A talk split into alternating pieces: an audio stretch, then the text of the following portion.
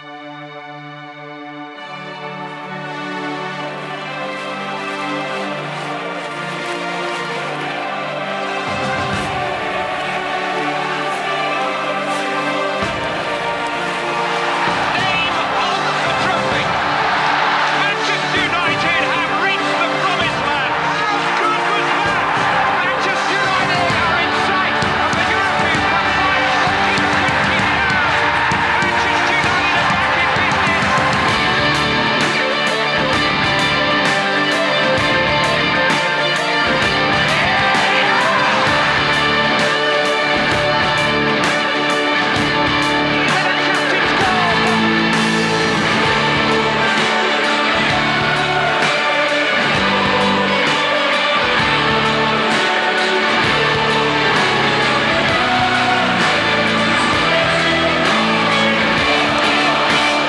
Velkommen til Det Røde Hjørne, som er den officielle podcast for den danske afdeling af den skandinaviske supporterklub. Vi øh, dedikerer det her afsnit til Harry Robinson, der er fløjet ind fra Manchester i anledning af Champions League-kampen mellem FCK og Manchester United. I øh, det her afsnit, der har jeg en øh, medvært med, nemlig Morten Kamper, kaptajnen fra Det Røde Hjørne. Yes. Som jo, øh, ja, udover at være super velbevandret i det engelske sprog, særligt det med Manchester, øh, dialekt, så har du også en kæmpe stor Manchester United-viden, og det er jo øh, dejligt at have sådan en med. Påstår nogen, jeg ikke ja. har, men ja. ja du vinder altid quizzerne, ikke? Ja. ja. Øhm, og øh, du vil hjælpe mig med ligesom at folde det her interview ud mm. med, øh, med Harry. Ja. Og det bliver, det bliver spændende. So now I'll, uh, I'll switch into English. Harry, welcome. And uh, thank you for participating in uh, this podcast. It's a pleasure. Thank you for having me. I'm uh, sorry I've not quite brushed up on my Danish in time. oh, that, that's that's okay. Um, first of all, I think the, the listeners they want to, to hear who are you and what is your relation to Manchester United. Absolutely. So I'm a Stretford End season ticket holder. I stand or yeah, I was going to say sit, but generally stand in the Red Army section just above the tunnel in Stretford End. Uh, obviously, as as we all are, lifelong United fan. I grew up in North London, right next to Arsenal, um, but moved to Manchester four and a half, nearly five years ago. Initially for university, and now work there. I work a couple of days a week for Manchester United, mainly covering the academy. I do some other freelance stuff for UEFA, a couple of other places, and uh, I've just written a book about the early history of United, the first kind of 70 years before Matt Busby, about the key figures who define the club by what we now associate it, its values to be youth, courage, and success. So it's called The Men Who Made Manchester United, and it was an absolute pleasure to do. And uh, we will talk uh, more about the book uh, just uh, a little bit later. Cool. But uh, I'd like to hear what, what is your best memory Ooh. of being a Manchester United fan? My first, was, my first game, uh, believe it or not, as a six-year-old in April 2007 was Manchester United seven, Roma won. Oh my god. Yeah, and I stood in the Stretford end, and I, what's weird is I went with my dad and my brother, and uh, I never, I didn't get to go back into Stretford end for years after, and I always want, I always kind of stood, I sat or stood in East Stand, looking yearningly at the Stretford end, and the, but the first time I went, I stood in there uh, a very, very drunk bald man picked me up about four goals in and said, "You're a lucky mascot." And uh, I think he was kicked out quite soon after that because he was enjoying the game too much. But yeah, so in terms of best memories, I started off on a on a very, very high level. More recently, my best memories are probably one of the European away games.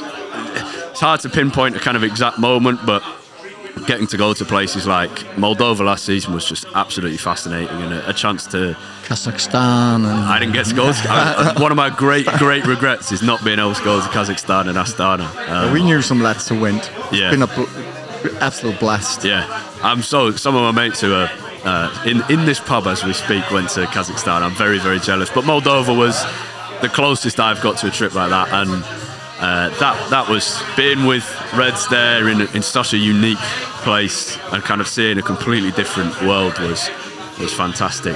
Um, I'm trying to think of my favourite ever game, and I'm struggling. You went to Paris when we won. I didn't go. No, no. Great, Obviously. great moment. Yeah. Um, but you you can think about it, and if like it, like comes yeah. to you, you just interrupt and Yeah. say, "I got it." Okay. All right. I'll have a think. That's good. And and do you like? If you should guess, how many Manchester United games have you been watching live? Nearly 300. That's more than you, isn't Oh, it? oh yeah. Well, Uh, In in that uh, 200, I, I have no idea. I, have been a season ticket holder uh, since COVID. The season before COVID, I went to every game without a, a season ticket, and for the years before that, living in London, me and my brother would often get the coach up, uh, and we'd probably go to eight or nine games a season uh, in, in a good year. So around 200.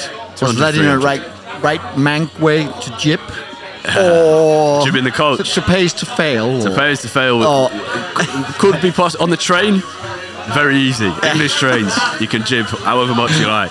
Coaches are a little more difficult because you have to get past the driver. Um, Harry, let's uh, talk about uh, your book. You just published three weeks ago, Yeah, three weeks. and uh, congratulations. Thank you. Yeah, and you're only 23. I think that's a great achievement you to already much. publish the book. Thank you. Yeah. Um, what what inspired you to, uh, to to write this book about the, the early Manchester United story? So I came across the very, very start was I came across a figure called Louis Rocca, who is one of the characters in the book. He's this second generation Italian immigrant who grows up in Ancoats, which is in northern Manchester. Uh, he's, he's born in 1882, so very, he's just after Newton Heath has been born, and he goes as somewhere eight or ten year old, gets caught trying to jib into the game, climbing under the fences. Even then? Yeah, yeah. It's been a long, long old Mancunian thing and United thing. He gets caught and he manages, he cheekily manages to talk his way out of kind of a beating by uh, saying, like, can I go, just go and watch the match? And they offer him to become the T boy. I found him and he was fascinating. He goes from being T boy to kit man to groundsman to scout, chief scout, assistant manager, and he works for United from them being Newton Heath in 1890 before we'd even gone into the Football League until his death in 1950 when Matt Busby has taken over. So I, I found him. He's he claims that he renamed United. It's not actually true, but he, he, he, he talks himself up a lot, but he tells fascinating stories. So I found him and then started a podcast called United Through Time, which looked at the most influential figures in United history, going chronologically. So I began with him and went with uh, Harry Stafford, who was the first, the first major captain at United, and, and saved his dog. and his very famous dog, the Major the Saint Bernard, who the myth goes more of a legend than a myth because it's got some, it does have truth in it. Whether it was exactly as it was told at the time, it's hard to work out. We've got a bit closer. His dog saved Manchester United when it was Newton Heath. And then there's the president, John Henry Davies, who found the dog. Then there's the two great players who come in, where Charlie Roberts, an amazing centre half, a bit like Brian Robson in the way that he played, and Billy Meredith, who would be more like Cristiano Ronaldo, like this incredibly famous football superstar in the early 1900s. And then there's more, Walter Crickmer. Anyway, I found Yeah. these stories and thought, these are just brilliant. And initially, I was just looking and looking and learning and learning and, and loving it. And eventually, I'd done eight episodes of the podcast of the eight people before Busby. And someone suggested turning it into a book, and I said, all right. And I, I thought it would be a lot easier than it was. It, it took a while. How has it been um, perceived going down? I I mean, the podcast. Is there like an interest about the Yeah. the early Yeah, years? so uh, I do another podcast called the Manchester United Weekly Podcast, which is like this but in English. And I, I'd done that before. It, as it might be a helpful comparison, that podcast probably gets three times the number of listeners, and that's every week. Whereas the history one, over that can be listened to obviously at any time, hmm. and over several years has a third of the listens to that one. So a lot less popular, but I think with the people who do listen to it, they're they're very interested in it. It's like uh, hmm. because they were they, I, I, re- I love doing them, and I, they took ages. I, I don't quite have time at the moment, but I'd, I'd like they're like documentaries with like sound go like immersive sound effects and interviews, and they were proper. They were like a real challenge for me when I was just starting out making podcasts and doing United history stuff. It was like a real challenge to bring them all together, and I love doing them. And yeah, people seem to like them. So there's interest, but same same as with this book is people seem to be enjoying it, and I, it will sell a few. But compared to a book about, uh, say United, say '99, there's been quite a few books about that recently. Those will sell many, many more because people are more interested in that, which is fully understandable. Yeah, wh- why, why is this story so important? because I think it's often we, we talk about Busby and Ferguson making United, and if if if someone saw the men who made Manchester United as a book title, they would probably think Busby, Charlton, Ferguson, maybe best Cantona, Robson, being being kind. Certainly, Cantona um, would, would get in there, but United is so much more than than just that. And I think it's underappreciated that when Matt Busby arrived at United, he didn't come. There's, there's a lot of talk about how he arrived at a crumbling club, and physically he did. Old Trafford was a bomb site. It's an amazing story. He came in and did incredible things, but he also arrived at a club that had already created the academy, had already taken just the most courageous decisions during the Second World War and prior to that, and already had success at his heart because we'd won two league titles in 1908 and 1911 and the FA Cup in 1909. We'd been on a European tour in 1908. Manchester United was already, we weren't one of the most successful teams in the country, but it was already a massive name in English football. And people, when Busby arrived at United, people were still speaking about Charlie Roberts as the best centre half of all time and as Billy Meredith as the best footballer of all time. 30 years later, when Stanley Matthews, the great English footballer, came about in the 40s, well, he started in the 30s. United, in, in fact, there's a story in the book about how United very, very nearly signed him, Signed him. in the summer of 1939. Was that is- before Blackpool? Yeah. Yeah. When he was leaving Stoke. Okay. Um, which I've, I, that was one of the story I thought, wow, I've, I've never heard of that. No. But when Stanley Matthews was becoming this legend in English football, people were saying, oh, he's not as good as Billy Meredith.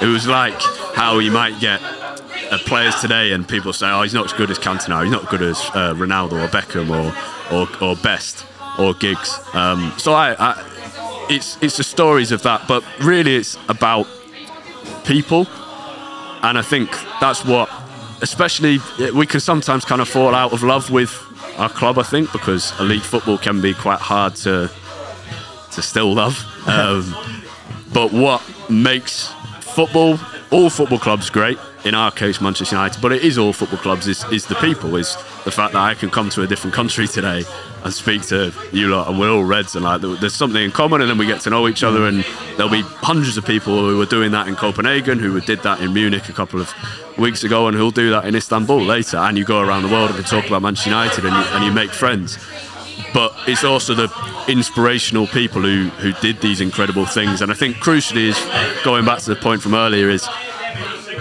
the values that we see that I would like to associate with United.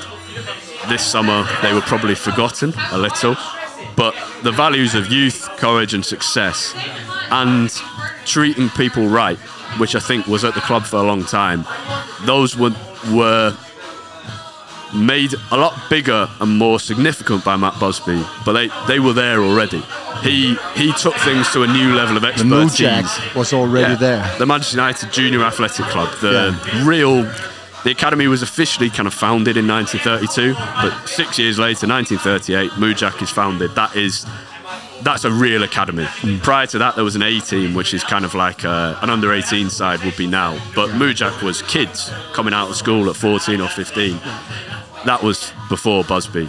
So the academy is there, Old Trafford is there, the success is there.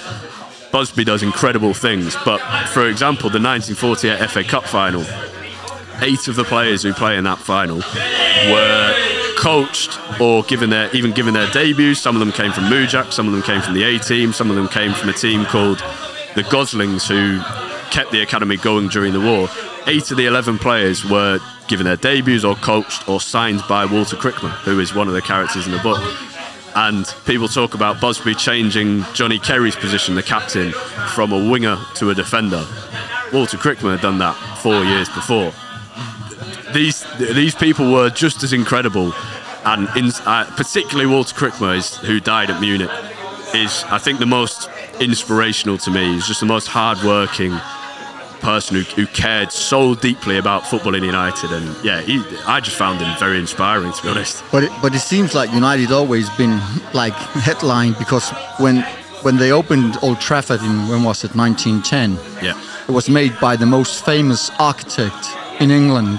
Yeah. Uh, did he do what? Did he do Wembley before? He didn't. He, he He got didn't. spurned for He got Wembley. spurned, He but did he- he pretty did it- much every other stadium in the yeah, country. that's my point. Yeah. So when when the so United thought okay, so it's always been a good thing being associated with United because it Yeah. kind of even then. Yeah, so from from the early days, um, Newton Heath were not a great team when, say, Louis Rocca and Harry Stafford joined, but Newton Heath were one of the leading forces of Mancunian football in the 1880s. They helped to found what was called the Manchester Cup. Well, it's still played, called the Manchester Senior Cup. We just don't play it anymore. No. And they, they, I think they win five.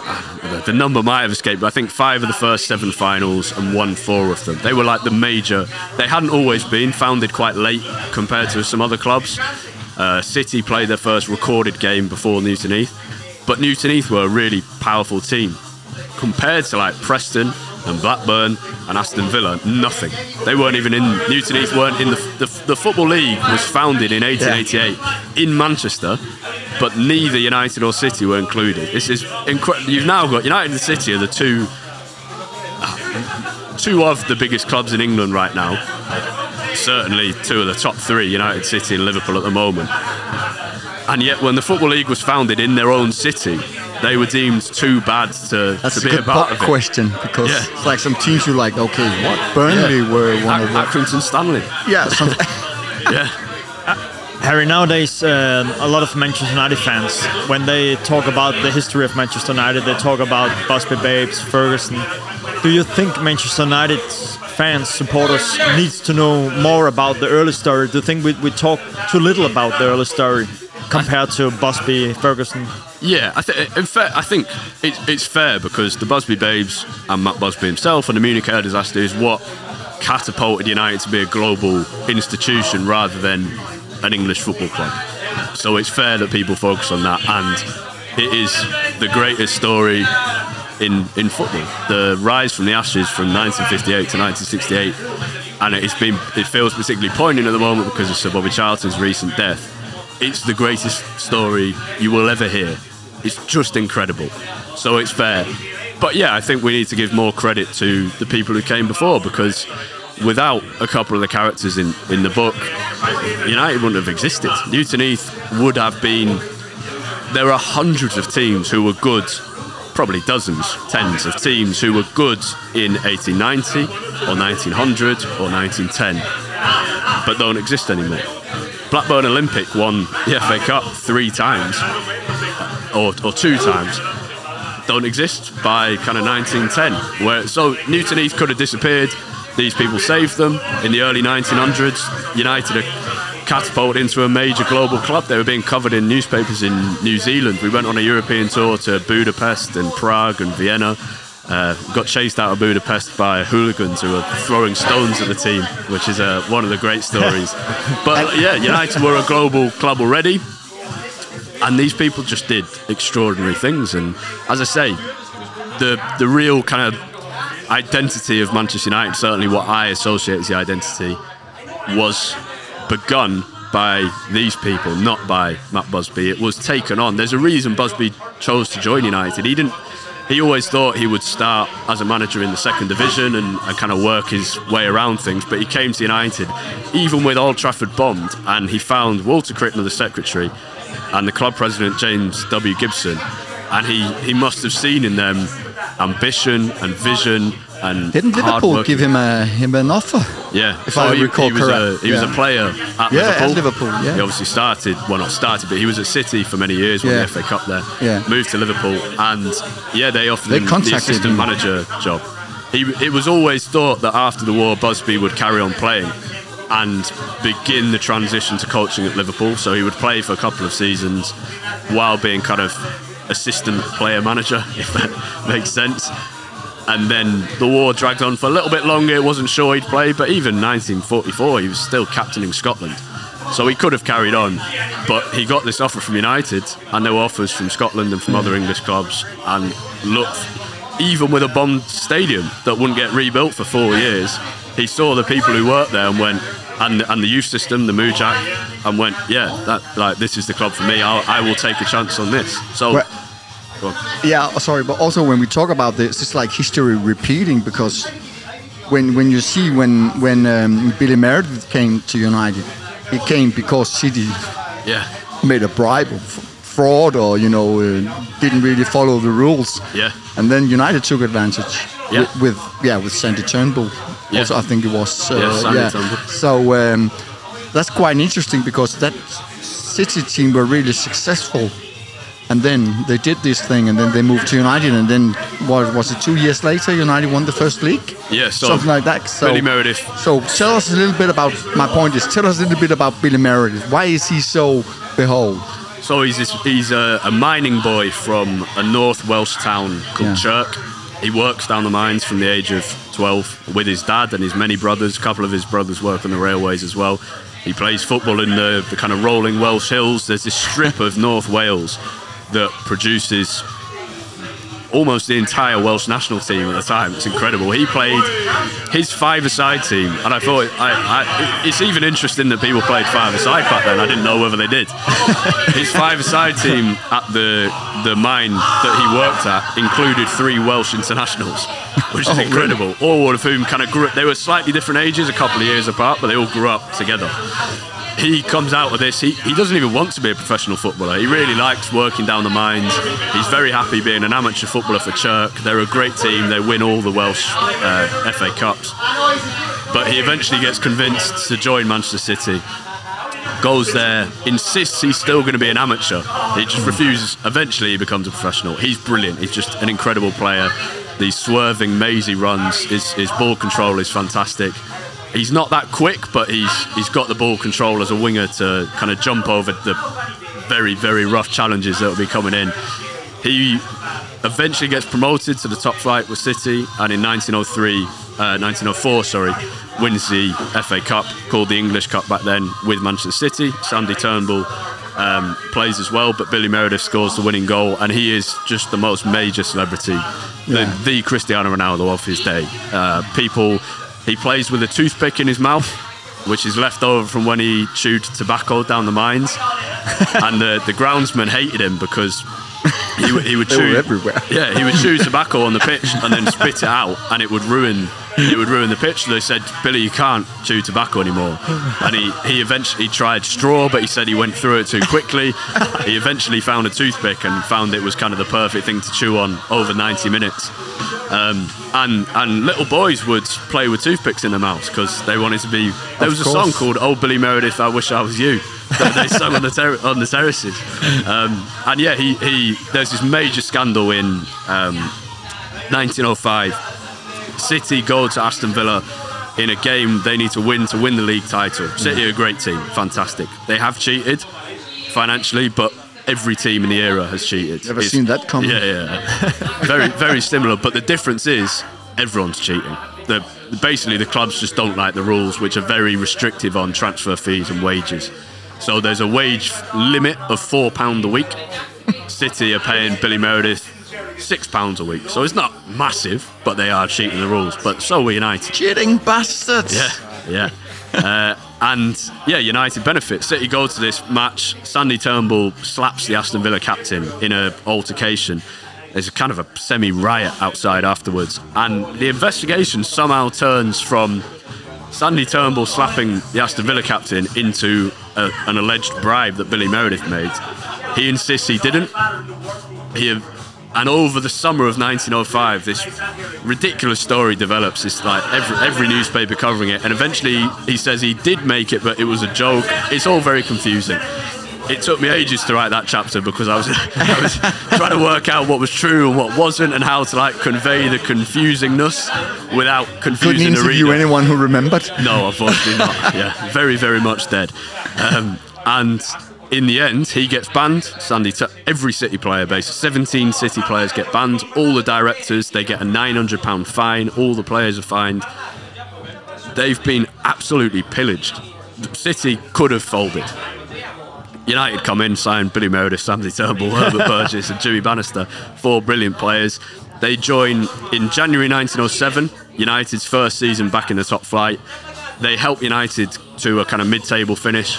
The next year, United win the league. The year after that, the FA Cup. Two more years, another league title, and then they begin to leave around just before the First World War. But yeah, Meredith, Meredith on the European tour, there were Austrians and Hungarians asking to buy his boots. Four players mark him at a time. It's, he is like an actual, maybe not global, but certainly Europe. Everyone, everyone who knows football in Europe knows Billy Meredith at the time. But yeah, yeah. Sorry. Uh, Martin. Yeah, I'm very but- impressed with your uh, sense of detail and um, you can really bring pictures in Yeah, mind. Uh, incredible. You can watch clip on telly from George Best, but you can't watch uh, telly clips of, of Billy Meredith. So what I'm interested in, how, how the fuck have you uh, have you gotten all these details? Is it from old uh, newspapers, uh, spending Yeah. hours and hours in the library? Uh, nowadays, you can type in uh, watching, uh, looking at the accent, you can find details and all sorts of things. But how have you created this book? Yeah, a lot of time spent. Newspapers are incredible because they give so much detail, and so in the 1880s, the newspapers aren't really covering football, and it's that's quite hard to fight. You kind of you might see a result, or Newton Heath won the Manchester Cup, or you get some some bits. 1890s, it really kicks off, and so Billy Meredith, you get this great detail, and particularly with Meredith, I mean, there's not books written about him, but there is a book in um, I think it was 1903 it was published which is held at the National Football Museum they have kind of an archive so I, I went there I looked at newspapers and this book has a full chapter on Billy Meredith because he's one of the stars of the day has a full chapter on Charlie Roberts because he's a star of the day but yeah primarily there's a thing called the British Newspaper Archive it's an absolute dream for me because 15 years ago, no, even 10 years ago, if you wanted to do this, it would probably take 10 years. And there was a biography written about Harry Stafford, one of the characters, brilliant book by a guy called Ian Gardner, who's lovely and helped me a lot. He, it took him 10 years because he had to go into libraries and use a thing called microfiche, which is like complicated shit. I was very lucky and I didn't have to use that. I could in in the COVID lockdown, I could. It, my back hurt by the end of the day because I was like in, in looking into my computer screen very closely. But you just go through newspapers and newspapers. Probably I, I don't know. But That- that's impressive. Twenty thousand That's- newspapers or yeah. something. But I also Interesting, think yeah. I need to tell or to talk to you about um, uh, also Billy Meredith was really instrumental in setting up the Players Association. yeah, So he was not just a footballer; he was actually also a guy who kind of took that to a next level. Yeah, absolutely. So him and Charlie Roberts in December 1907 meet at a hotel in Manchester, and two months earlier, Billy Meredith has sent out a letter to, I think, the captain, the captains and the great players of the day to say, let's start a union. Yeah. That comes from his mining background. When he was younger, uh, he actually had to change football team for a few months because there was a major mining strike in his area, and because of the strike, his team couldn't get any fans because no one could afford to pay it. So the team just stopped playing. He went and played for Northwich Victoria and Wrexham for a bit. So he comes from a union background. As does Charlie Roberts, grew up working in a, an iron foundry in Darlington, the birthplace of the, the modern railway. So they have this union background, and then uh, in 1901, two of Billy Meredith's best mates and mentors, a guy called Jimmy Ross, who was an incredible winger for Preston North End's Invincibles team, and a guy called Di Jones, who played for City as well, both die in one summer. Not Di Jones from injury sustained in a, in a friendly. He cuts, apparently, he cuts his leg on a piece of, gra- uh, of glass doesn't get it cleaned properly, dies a week later from, I think, from tetanus. Um, Jimmy Ross just dies from pneumonia that lots of people did, but the, the problem is there's no support system. So Jimmy Ross is one of the greatest players of his era, but his family are left nearly penniless Yeah, when he dies. anything. Five years on, a United player dies. A young 25 year old Scottish guy from Kirkcaldy called Tommy Blackstock plays for United's reserves, not the first team, but he heads a ball and collapses and, and dies immediately. The the court, the coroner, claims that the the incidents are unrelated. Obviously bollocks. Yeah. But so this inspires Billy Meredith and Charlie Roberts to found the union to fight for cases like this and to fight against the the wage limit we So mentioned it's, earlier. it's actually we, we're talking about a character on and off the pitch Absolutely, who really yeah. did something amazing for for United, of course, City, and also the game in general. Yeah, the PFA today.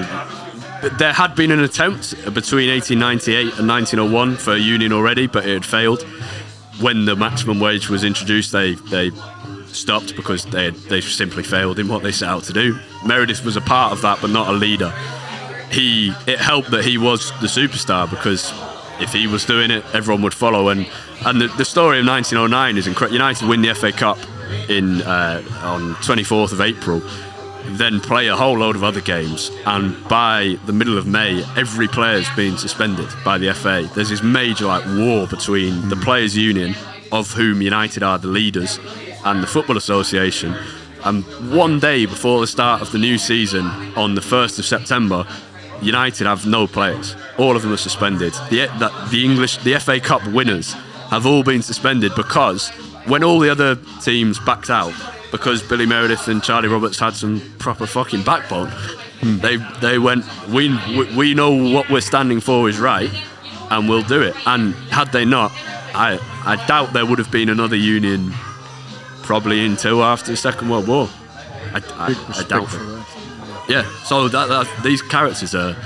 I, I don't necessarily agree with kind of everything they did or everything they thought or, or whatever, but they are just yeah inspiring people. They they are yeah, and in that case, they're not just the men who made Manchester United. Like No, those two have a broader role to play. yeah. And and one of the other characters, Ernest Mangnall, the secretary who wins, Yeah. secretary manager who wins United our first trophies. He then founds the League Managers Association as well. I was just gonna ask you about Ernest Mangnall because not many United uh, managers have won the league three. Only three, Yeah, Busby, Ferguson, of course, and then and Mangnall. Is- and hopefully Erik Ten Hag. oh yeah, hopefully. Does he have a, a, a part in your book as well? Yeah, he's, Yeah. he's one of the characters. What what what made him so special? Because He's he's not a great football coach. No. There's a great line in the book I mentioned earlier by uh, about the biography of Harry Stafford, uh, and I I wish I could have stolen this line, but Ian Ian Gardiner writes. Ernest Mangnall believed in the mumbo jumbo of ball starvation, which was this idea of no, not having any footballs in training in the week, Yeah. so that you were hungry for it on match day. like, come on.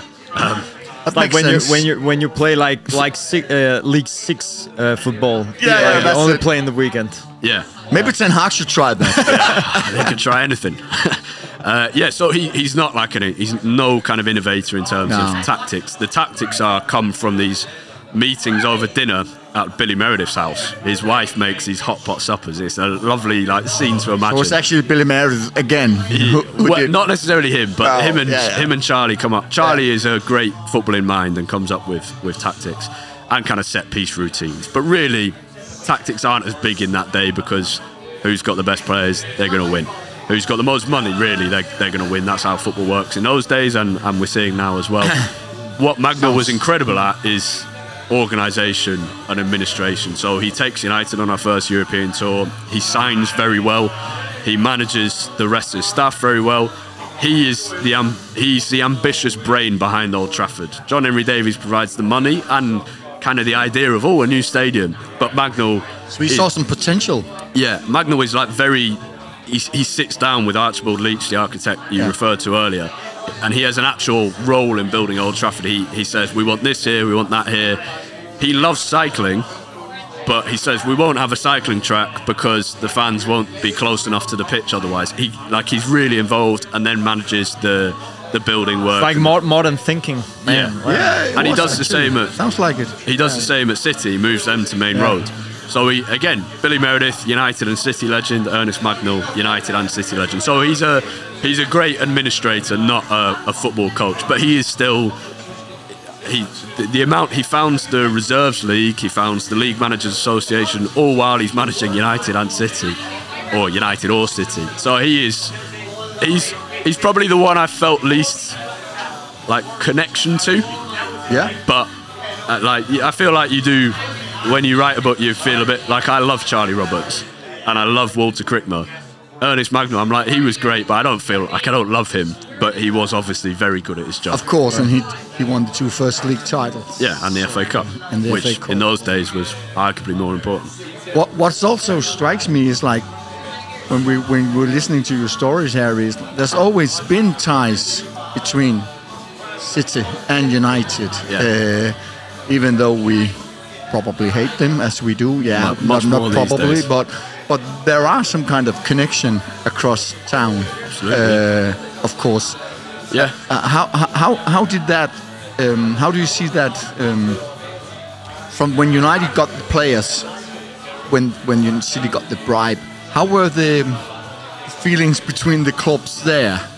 I think there's an idea, there's kind of a romantic idea that City fans wanted Billy Meredith to join United so they could carry on watching him play. Yeah, Whether that's true or not, I'm I'm not convinced. I'm not sure City fans did, but a bit like Tevez. yeah, No, that, that was much more controversial. Uh, but fans go to both teams as they did up until. I mean, there were fans in the 90s who would go to United and City. it was. and particularly in the 50s and 60s, they would go to. But um, like, people were United and City fans. They were fans of Manchester. Families who just Yeah, I mean, my, my family's, uh, my close family, like my brother, me and my dad are all Reds, but his brother is a Red, but his kids are blue because an uncle got involved, which is much, much to our dis- Damn it. annoyment. Yeah, um, but yeah, uh, how how how they felt is hard to tell, Yeah. and this is one of the hard things is. You were asking earlier about how you find out you're very you're so reliant on newspapers that I, I think for most of the first time I was researching, I just kind of believed what they said. And then you get to some incidents and you go, hold on, he's saying something very different to him. He's even got a score different to him. and you think, oh, hold up, right, I need to, I actually need to work out what I think is true because there are City journalists and there are United journalists Yeah. and there are journalists who support other things and support various various different ideas. So you have to be careful. But I think relations then were very good. They got on well. There was no kind of bitterness when Mangnall left to join City. John Henry Davies, mad story in 1912 where uh, Billy Meredith's testimonial is the same day as Ernest Mangnall's final game as United manager, and it's against City. really. And it's the third game of the season. So Mangnall agreed to join City at the end of August. This is the middle of September, but his contract ends in the middle of September, so he has to stay at United. But he, his final match is managing United against City. City win 1 takes 0. And apparently he has a little smile on his face at full time. but even, even then, you'd think, like, I'm, I'd be fucking fuming if that happened now. Yeah. But at the time, uh, Mangnall gets a presentation on the pitch and everyone thanks him and wishes him good luck at City. So the relations are, are pretty friendly, even if the games are very competitive. That's where the chant started. Seeing United and a yeah, fuck off. yeah. Harry, before uh, I mean, we, we, we could listen Yeah. to you for like hours Brilliant. about the, the, the early story, and we would love to. Uh, but unfortunately, talk. like we only have uh, an Yeah. hour, and, and we need to hear more from you. Um, but but but before we move on to, to like the more modern times, Yeah.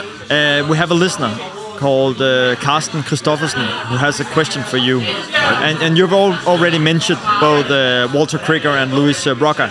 But, but he asked, who do you think has had the greatest impact or influence on the development of the academy? Oh, uh, I thought you were going to say on the club then, and I was thinking, because someone has asked me that before, and I thought, I, I don't know. Uh, right. Hard, hard to come up with one. In terms of the academy, I would I would say Walter Crickmer because Louis Rocca is kind of a fixer. He he manages anything that the club need. And in the 30s, he is a scout, so he signs some brilliant players like Allenby Chilton, who captains the team in 1950, and uh, but he manages scouts. So Jimmy Morris is another great player, but he's signed by one of his scouts, a guy called uh, Jimmy Porter. Rocca is a great scout, gets great talents in, but Crickmer is the driving force behind the creation of Mujak and the A team before. He he's the one who, when James Gibson, the president, takes over at the start of 1932 or the end of 1931, but officially just after. and within 100 days says we should start a junior team. Leaves it with the secretary, whilst Crickmer sorts everything out. By September, three players from the team have signed professional contracts, who with Walter Crickmer. Then, six years later, he works with local school teachers, uh, priests, head teachers, PE teachers, sports coaches to set up Mujak. Rocca is essential for connections, so he knows a lot of the school teachers because that's how he scouted. He took recommendations from mainly Catholic priests, school teachers. He was a very devout Catholic. But I, th- I think No in- jokes about Catholic priests. yeah, yeah. but um, luckily, luckily, he wasn't a priest, so no concerns there. But yeah, Rocca is is essential. But I think Crickmer is the he's he actually creates it. It's his it's his organisation, and I think crucially during the war. Mujak had only been about for a season and a half. It had been brilliant already. They scored 212 goals in the first season. It's ridiculous. They just ploughed through teams like 23 0 they were great, but they could have just disappeared during the war. But Crickmer, within two weeks of war starting, it is carnage everywhere. No one knows what's going on with football. No one knows if the league is because the league gets suspended. But Crickmer, within two weeks, goes right. We're restarting the reserves, and within another two weeks or so, says we're restarting the A team. So that's three teams. The next year, he brings back a fourth team. By 1944, United have five teams again. So that's why I talk about earlier. Busby comes to a club that physically appears to be broken. Old Trafford is a bomb site, But but underneath is this incredible foundation of Yeah. youth. And so, uh, kids who come through in the early 50s joined United in during the war. Crickmer found them, not necessarily himself or not even Rocca, but But they played a lot of football during the war on, on Yeah, academy level.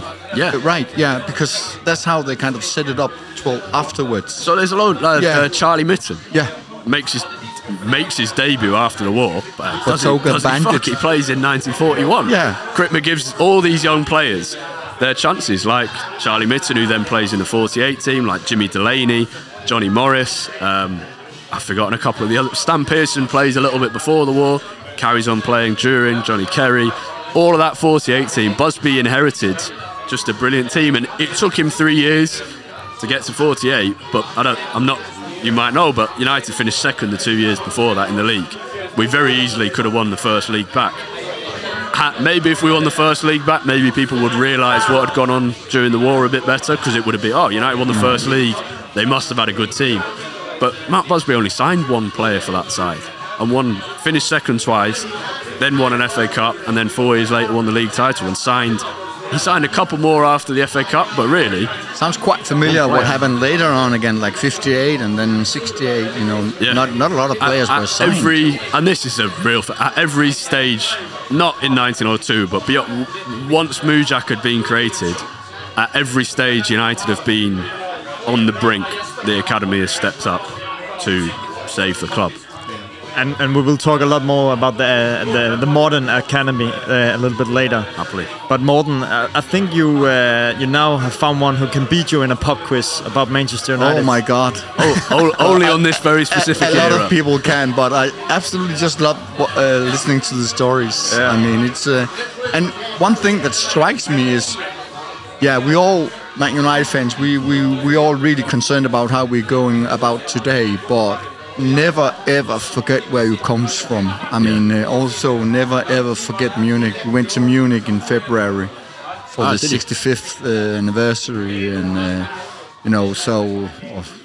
it, never ever forget the history of the club because it's so important. yeah, not every club has a history so No, no, you've that's got to embrace uh, well, it if yeah, got that's one. also so. I mean, it's very important. And Harry, I mean, I'm, I'm, I'm feeling like I really want to, to read your book just right now. Yeah. I'll go home and just read it.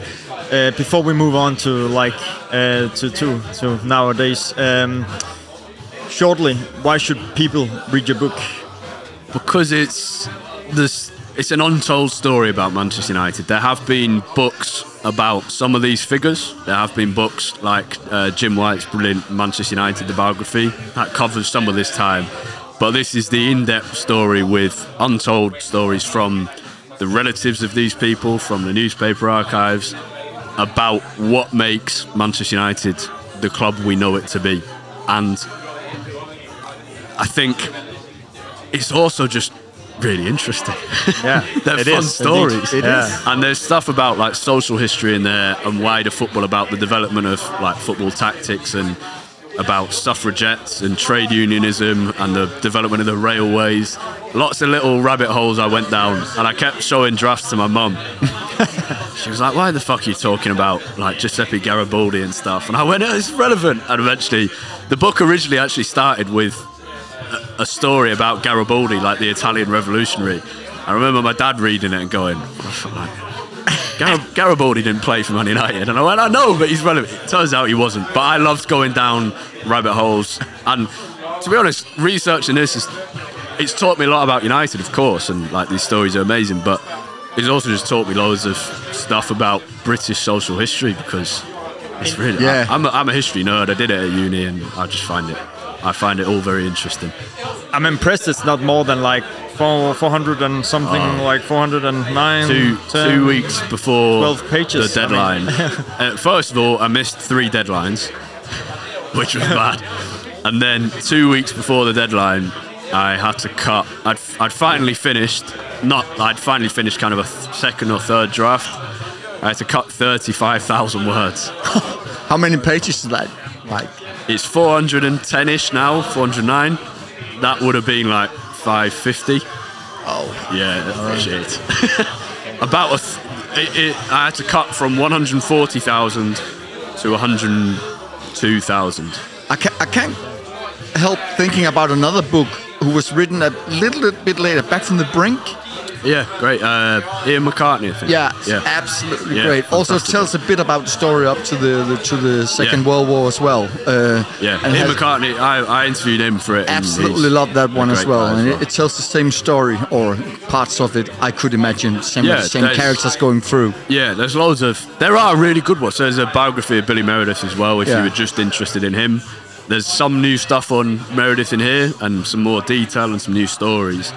I tried to make sure I had new stories about every character because I'd feel a bit of a fraud otherwise. But the Billy Meredith biography by uh, John Harding is is great as well. The Harry Stafford biography is great. Um, they're they're slightly different styles to this. This is they're kind of past tense biographies, like very standard. Here's what happens. He was born here, etc. I told this in present tense, so it feels more like a story. So you're following on as as it goes rather than looking back. And, and Gary Neville, ha, he has uh, read it, right? He very kindly left a, a very nice review. Yes. Okay, oh, that's brilliant. Harry, uh, thank you for telling us about the book. It was uh, very, very interesting. Maybe we should we should end with a pop quiz then. Yeah, maybe.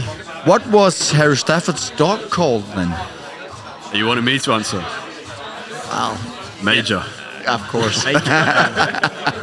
well, I know you. Know. Major the Saint Bernard. Yeah, yeah, yeah. Was uh, running around with uh, Yeah. like a bag of uh, Yeah. like a pocket Whiskey uh, underneath, yeah, or was it like brandy or something like that? They There's usually have a couple of ideas. He, Yeah. he also ran around with like a little box for That's- people to put coins Yeah. in. Yeah, something like that. Oh, that's brilliant. Yeah, great story. But uh, Harry, we'll uh, move on. Cool. All right.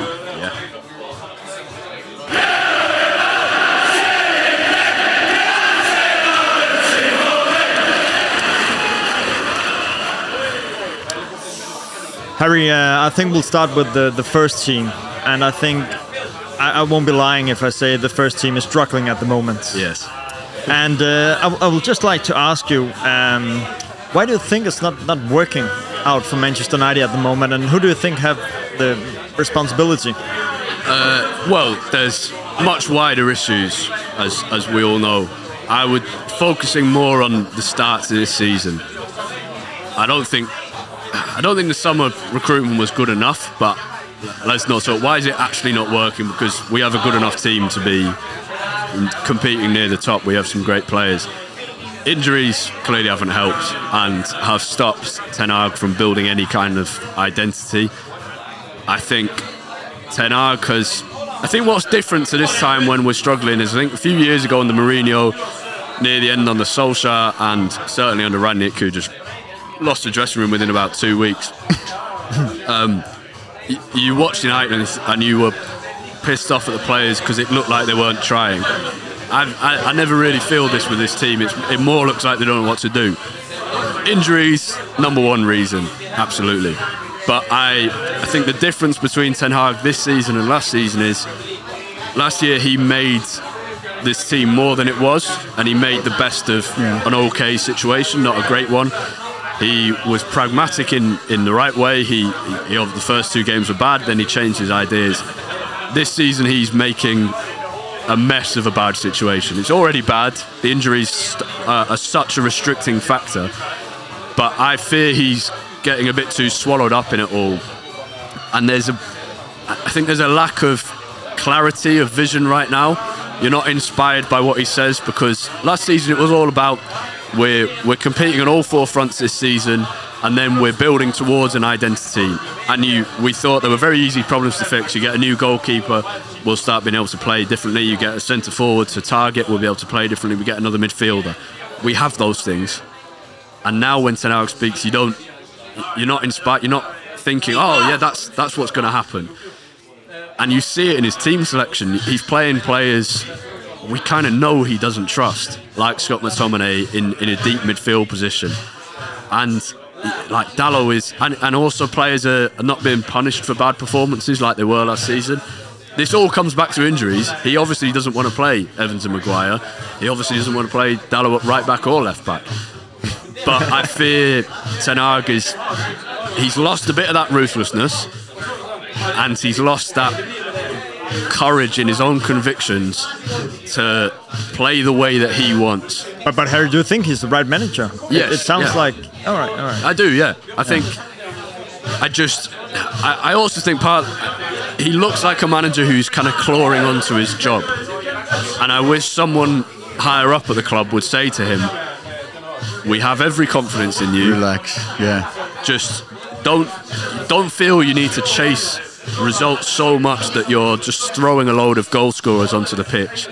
Have confidence. We we want to see you start to build some kind of a playing style and identity. Yeah, yeah. What do you think he needs to develop in order to make United successful again? Uh, not up, uh, it's up to him, but he can choose whatever playing style he likes. But I want to see some evidence of it. And at the moment, it just it feels like he's just trying to get through this injury period. And I understand. And the pragmatism worked for him last year, but and, and results obviously affect this. But I think everyone went into this season saying, I certainly went into this season saying, I don't think United will challenge for the title, and maybe, uh, hopefully, we'll win a trophy. But I don't need to see us win a title or even challenge for it.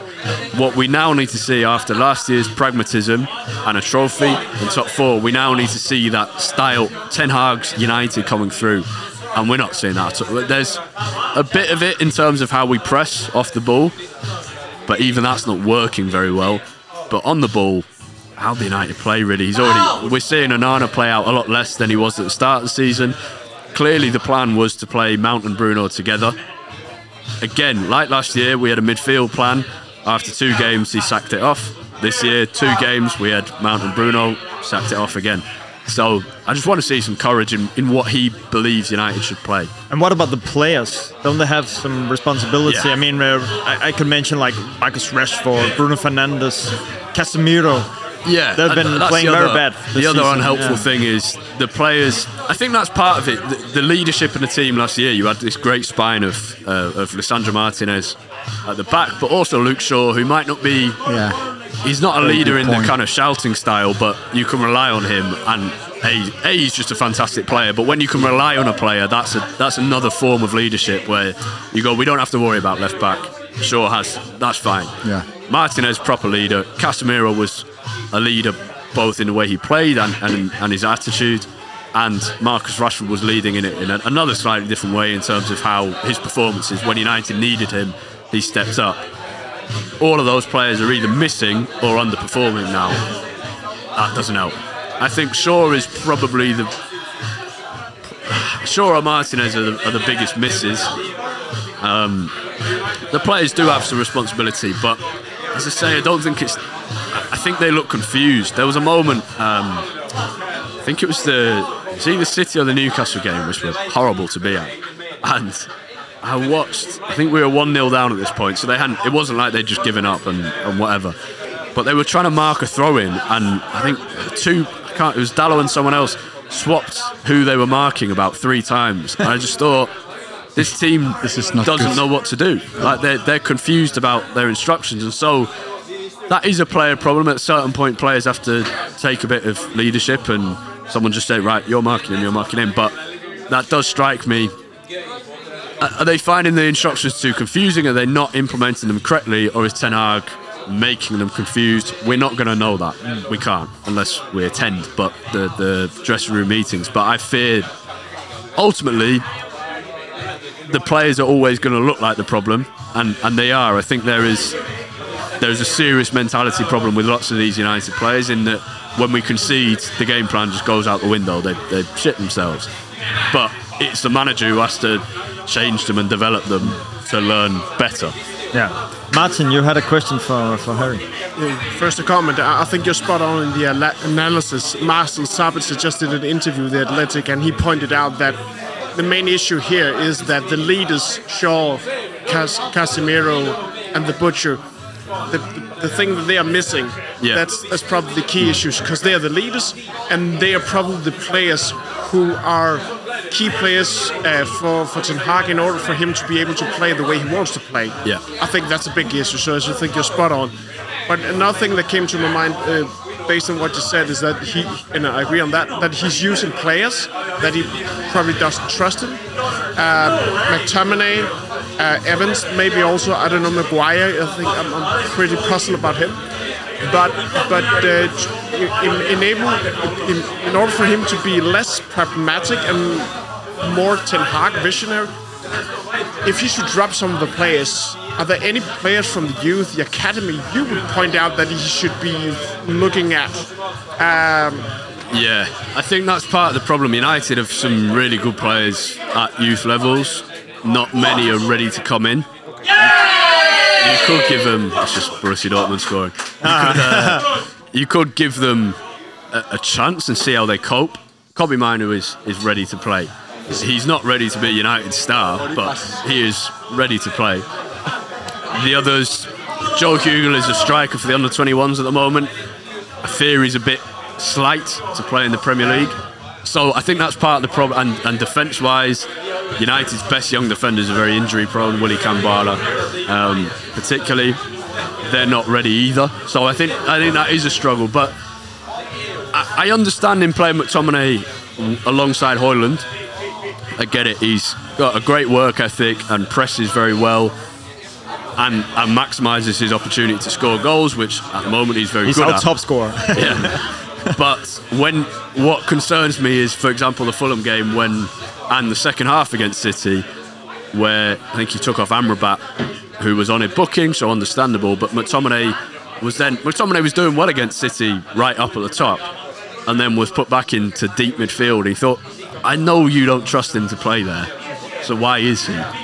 Well, I was also thinking about what you think about the whole farce about the club being up for sale, and then you have like a a review going on now for a year. Yeah. Nothing happened, and then you okay a little bit of, of thing going on now with Ratcliffe, but and then you have the Sanchez situation, or sorry, the uh, Sancho situation. He even started out with a Ronaldo situation, so he. He has not really been kind of given an easy hand. Oh, it's, yeah, it's So- a poison chalice. Uh, it is. What, what do you think about that whole situation, Harry? it's undoubtedly the hardest job in elite football, like without a doubt. You've got the pressure equivalent to being the Pope or, or president or a prime minister, and then the structure to support you just isn't good enough. And United have made changes. It's better than it was under Ed Woodward, but it's it doesn't seem to be good enough yet. The takeover situation is obviously the uncertainty around that is not just affecting Madness. the team, and I'm sure it is affecting the team, but also every department of the club is going to be affected by that. There are people who they've not been told they're going to lose their jobs, but they, they will be thinking, if a takeover happens, am I going to lose my job? If a takeover doesn't happen, are we going to have to have cuts? It's a normal business. It's a mass. United is a huge business of a thousand plus employees. It's going to have an impact. And having worked there on and off for a couple of years, the mood most people there are United. Not all, but a lot of people there are United fans, and the mood does permeate through the club. It's not like when United lose, all the other departments are immune to that. Every department is in a bit of a foul mood when United lose, and it's it's hard to change it. It, it should be that way because that's how a, a football club should be. But it requires just really, really good leadership and management and structure. And at the moment, do United have that?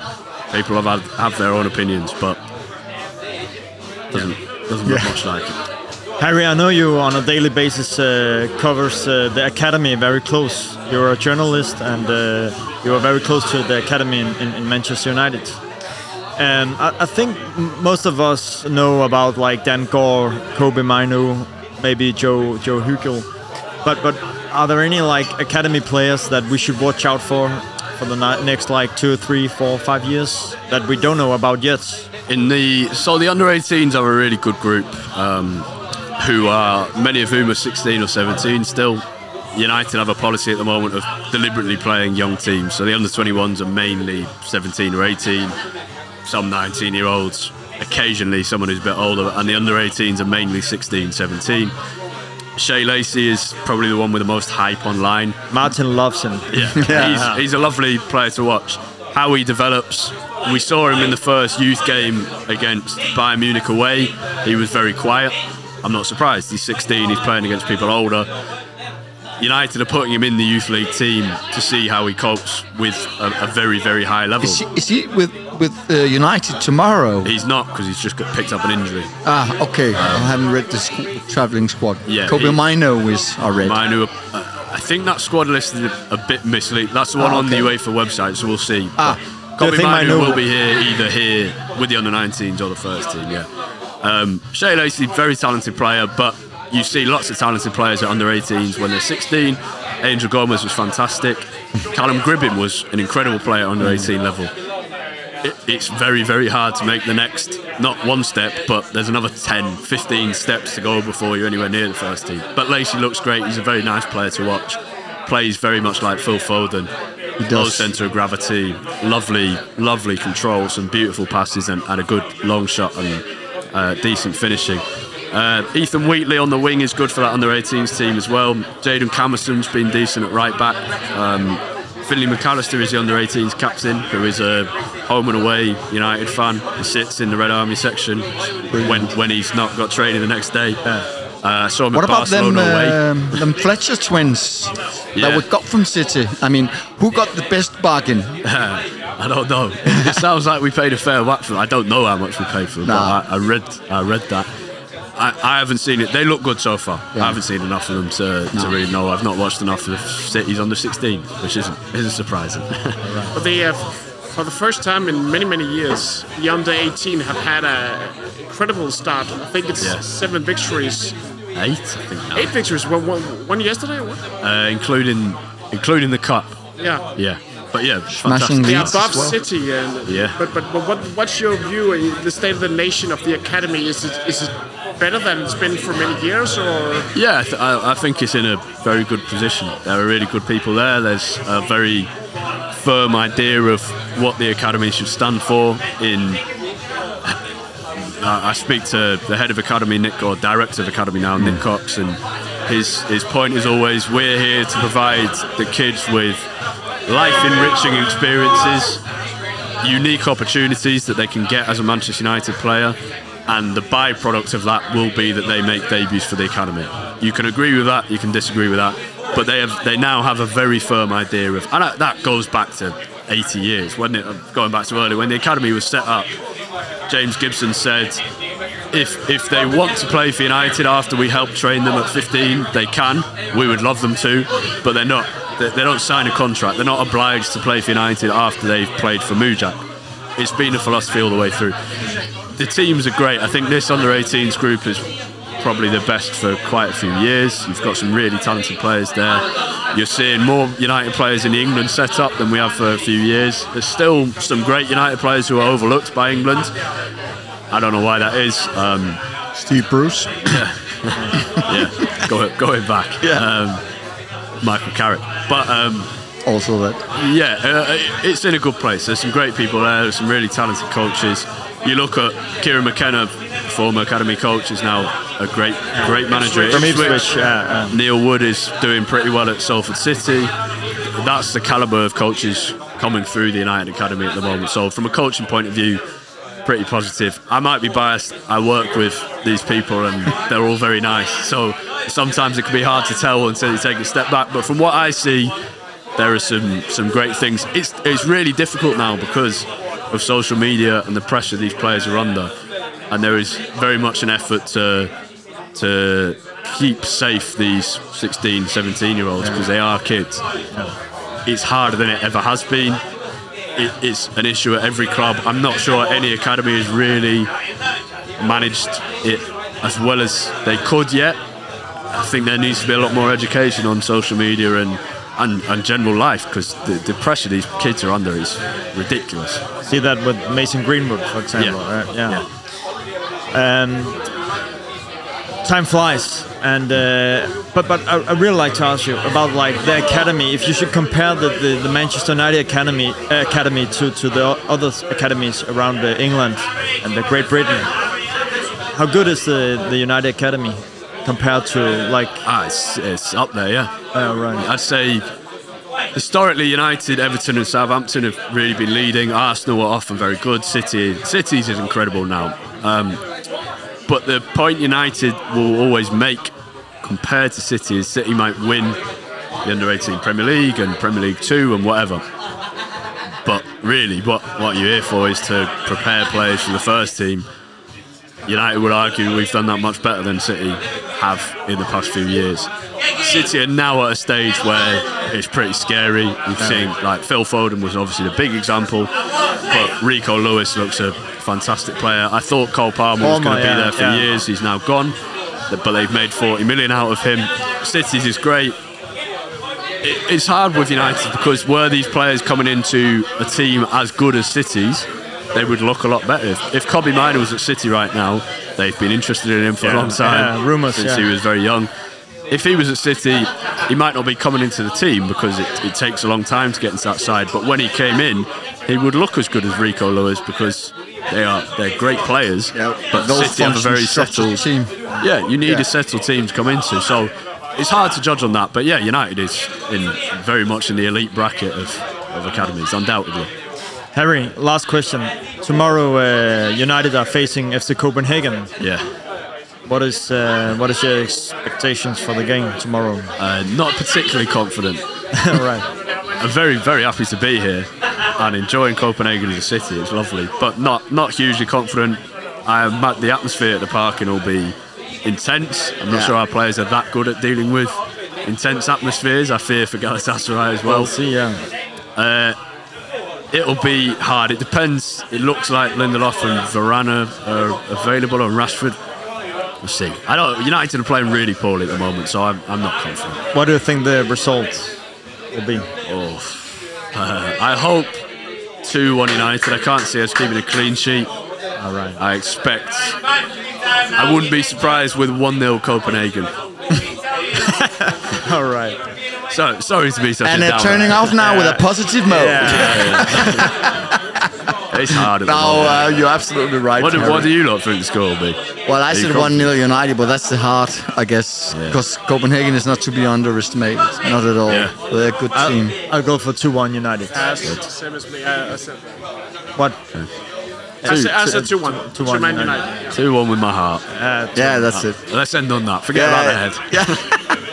Harry Robinson, it's been uh, a true, true pleasure to have you on board on Thank this you for having me. It's podcast. been a and lovely to chat. um, the men who made Manchester United the untold story, buy it, read it.